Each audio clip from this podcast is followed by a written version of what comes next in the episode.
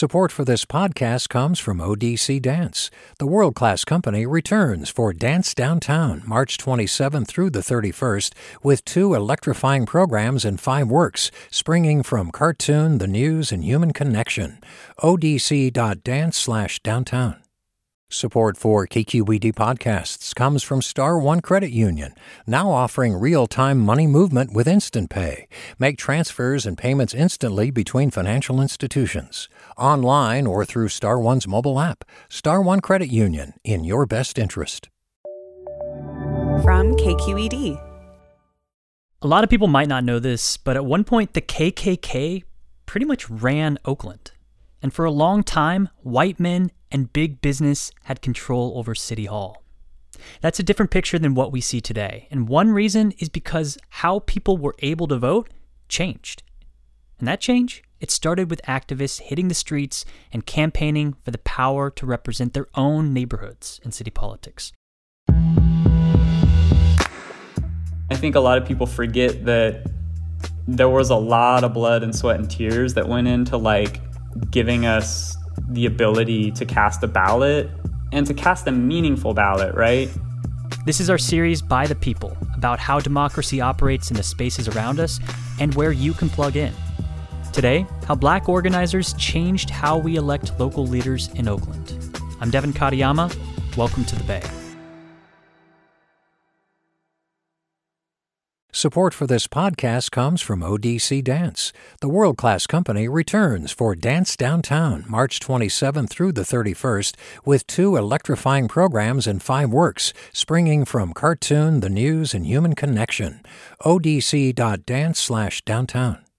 Support for KQED podcasts comes from Star One Credit Union, now offering real-time money movement with Instant Pay. Make transfers and payments instantly between financial institutions, online or through Star One's mobile app. Star One Credit Union, in your best interest.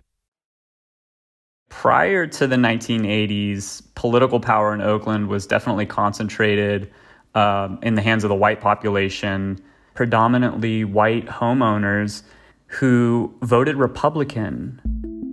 Darwin BondGraham is the news editor for the Oaklandside.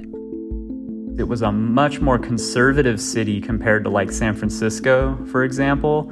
The business interest in the city and the majority of the population, you know, up through World War II, they repeatedly elected city councils that were moderate to conservative, very pro business, and just totally lacking in the diversity that the city had. Let's talk about that city population a little bit. How did the demographics on the council stack up against who was living in Oakland at the time? Really, case in point is West Oakland. In the 1960s, 1970s, West Oakland becomes a majority black neighborhood in the city. Um, that was District 3 at the time, it still is they did not have a black representative um, for many years. They had a white representative on the city council. The um, viewpoints that a lot of black West Oaklanders had about city policies like you know, housing, things like rent control, uh, jobs, and especially around issues of policing, because the 60s and 70s in Oakland, that was the big one of the big issues that people split in terms of how they voted. Oakland's all-white police department earned a reputation for head-knocking brutality that has left a well remembered legacy of bitterness in the minds and hearts of many who lived in that time. The 1960s in Oakland is, you know, a period of confrontation um, between the black population and the police department in Oakland. It's also a period of, you know, social movements like the anti war movement um, in in Berkeley, but also in Oakland, where there's a lot of confrontations um, with the people who are running the city.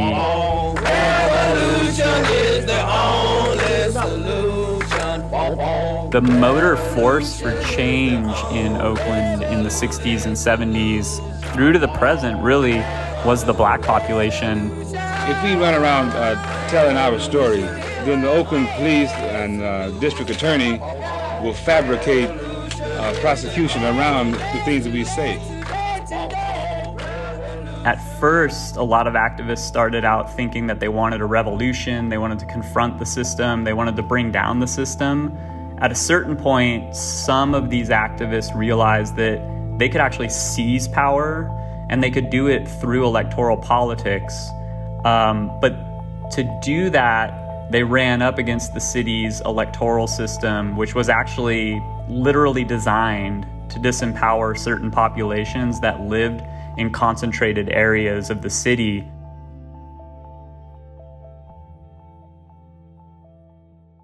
By this time in the 1970s, white people had started moving out to the suburbs, and the black and Latino populations continued moving in. And as Oakland grows more and more diverse, a political consciousness also starts to stir. Even some of the white people in Oakland are becoming more progressive, but most of the political power is still held by white men in Oakland. And that's because of the city's at large elections. At large elections essentially blocked black people and Latinos in particular from having any representation on city council. And what that means is candidates were nominated and they ran for city council to represent a district in the city, and that's a specific geographic area. But everyone else in the city got to vote for who represented that district. And so it meant that the largest group of voters in the city, which was more moderate and white and lived in the hills areas of Oakland, they got to basically pick the representative for West Oakland, who was really representing the smaller district that is predominantly black and much lower income majority renter. So if you had, you know, racial residential segregation where you had, you know, black people concentrated in West Oakland and Deep East Oakland, Latinos really concentrated in the Fruitvale, and the Chinese uh, population concentrated in Oakland Chinatown, it really meant that they had no power to change things until they first confronted that that structure that was preventing them from gaining representation uh, in City Hall. Black organizers spend years testing Oakland's system of at large elections. And they do this by running active grassroots campaigns, knocking on doors, and registering black and brown voters at record numbers. The command post for the Seale campaign is this house in Oakland. Here, a voter analysis board is carefully kept in an effort to determine where Seale's strength lies and where he must concentrate his greatest efforts. It's also the center for what is proving to be a large and effective precinct organization. When Bobby Seale ran for mayor, this is 1973. Bobby Seale goes from being the guy who co founded the Black Panther Party, which would confront police officers in the street with guns, to becoming the guy who wants to run the city of Oakland and write the budget for the Oakland Police Department. It is the character of the police department as to why so many minority peoples do not want to be on it. If we would put the policemen in school three hours a week, one, to learn constitutional rights of the people, and with the masses of the people knowing this, and two, taking groups of policemen down to the community after they have been made to live here, then we would build a more community-based police department, plus we would begin to get more minorities on the police department. Seale and Elaine Brown and the Panthers, they successfully go out and they knock on all these doors and they register all these poor voters and they really they really energize um, the working class population of Oakland to go to the polls and vote and they make these alliances with white progressives and with other racial groups.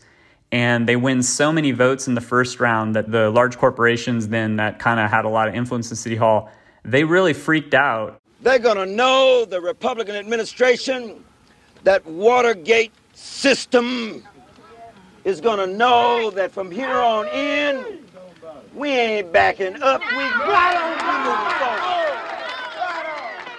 He ends up losing, but what Bobby Seale did was he proved that you could mobilize working class voters, voters of color, build an alliance with white progressives, and you actually could probably win. And that ends up happening um, just a few years later in 1978 when Lionel Wilson he decides to run for mayor, and he, he you know he very much benefits from the coalition that the Black Panthers built. And so he's able to kind of topple the old yeah.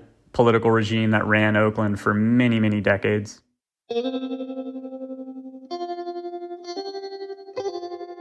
While black activists poured their energy into grassroots campaigns to elect their own candidates, they had a larger goal to fundamentally change how Oakland voters elect their leaders. Alongside their new advocates in City Hall, activists helped put Measure H on the ballot in 1980, which would change at large voting to district based voting.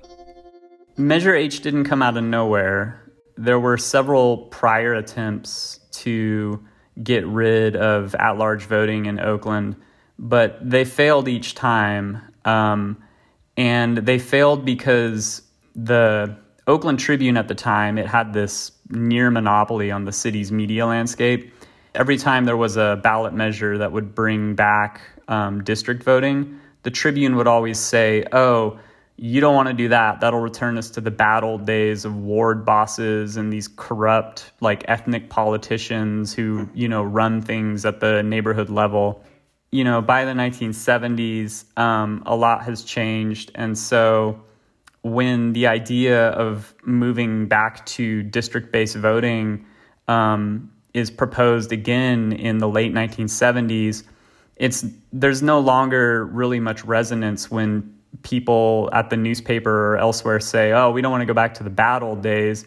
Well, you know, it's pretty obvious to a lot of voters right then that actually things are really bad because they don't have district elections. There's no local there's no like hyper local political power where anyone can say, hey, my neighborhood should have representation in City Hall. There's a hunger by 1980.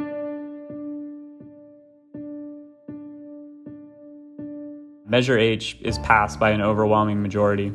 44,000 voters voting yes and 28,000 people voting no. So, what changed in Oakland after this measure passes? What were some of the biggest consequences of it? After Measure H, the council becomes like genuinely racially diverse for the first time and you just see a lot of different voices. And actually women start getting elected also a lot more to the city council. And that the the gender thing may not have been tied so much to measure h.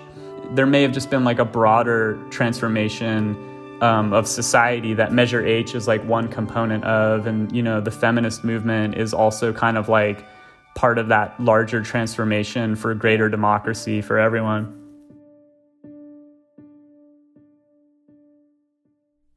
So it sounds like there was a lot that changed in the years after 1980, at least on the on the Oakland Council. I'm curious, are there things you look at in Oakland politics today, even thinking about the latest election, and and you think you know that wouldn't have been possible without district voting, without Measure H. Yeah, I think if you look at a lot of Oakland's housing laws, for example, um, it would be a lot more difficult for tenants to have power in Oakland, and it would be a lot more difficult to pass or improve on things like rent control, for example, or just cause for eviction regulations if there wasn't district voting. And that's mainly because the flatland areas of Oakland are lower income and majority renter, but they also traditionally have the lowest voter turnout. And the hills areas are more affluent and more homeowner. And so there's probably less likelihood to support things like strong rental regulations um, amongst those amongst those groups, but they have the highest voter turnout, right? If Oakland had never switched to district elections, it's unclear that um, rent control, which was passed also in 1980 in Oakland, by the way, um, it's unclear that things like that would have been strengthened over time, and it's it's definitely the case that there probably wouldn't have been um, as much willingness on the city council to address the Oakland Police Department over the last few decades had there not been district elections. What issues did district voting not solve? It really didn't solve a lot of things. It's it's important to point out what it did do that was great. It it it created some real genuine diversity in in local government, and that's a big deal, right? but it certainly didn't dilute the, the power of money in politics. And it remains a city beset by some really serious and complex problems that haven't been overcome, despite the fact that we have good, um, genuine, diverse local representation on the city council. Part of that might also be because right around the same time of Measure H in the early 80s, that's the immediate aftermath of Proposition 13, which just kind of pulled the rug out from under a lot of local governments in California. In terms of raising money through property taxes for basic things in government, yeah. Yeah, and so it's it's this really ironic moment, right? Um, the late '70s, early '80s is like in Oakland, at least. It's the culmination of this long, multi-decade effort to create a better democracy and get better representation on city council. And at the very moment it's achieved, and at the very moment that um, Black and Latino and other groups can get on city council and make decisions and write the budget, well, all of a sudden you have less money in your budget, you know, and yeah. the problems um, that you're confronting are still just as serious, if not getting worse.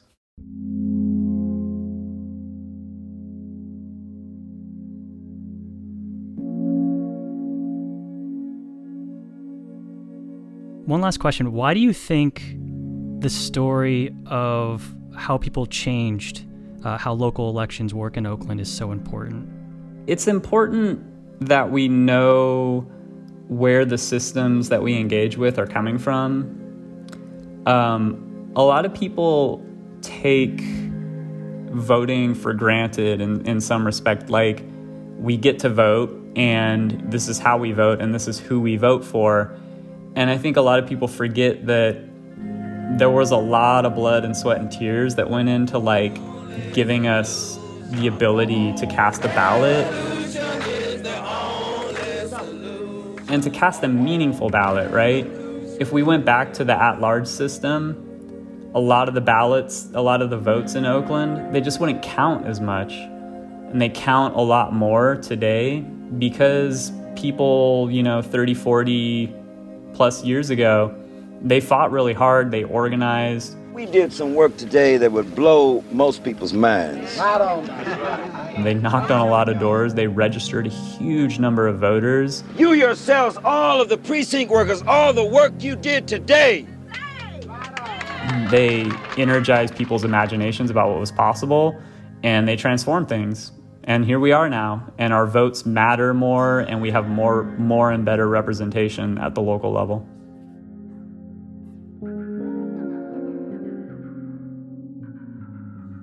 Darwin, that was beautiful. Thank you so much. Yeah, thank you.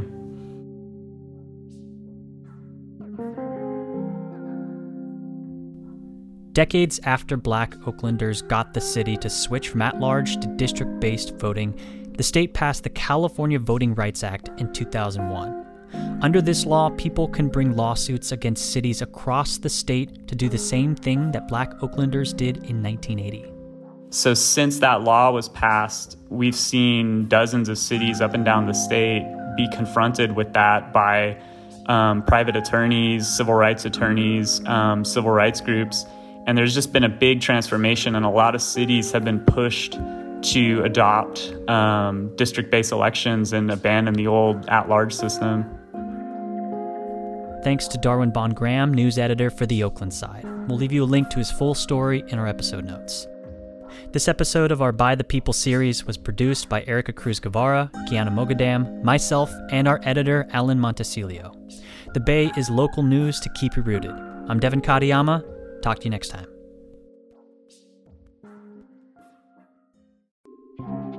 A young correctional officer. He said it was the most dangerous prison in California. Forced to make a choice fulfill his oath or back his fellow officers. Recognize the badge of my office. I'm Sukey Lewis from KQED Podcasts comes On Our Watch Season 2, New Folsom. A story about who gets hurt when the system that promises to keep us safe is bent on protecting itself. Find it wherever you listen to podcasts. Hi, I'm Tyler Foggett. Join me and my colleagues as we go beyond the headlines and deepen your understanding of the forces shaping our world today on The Political Scene, a newly updated podcast from The New Yorker. With episodes three times each week, The Political Scene accesses the sharpest minds in politics for insight and analysis about everything, from abortion rights to the war in Ukraine. make sure you're following the political scene. Available now wherever you get your podcasts.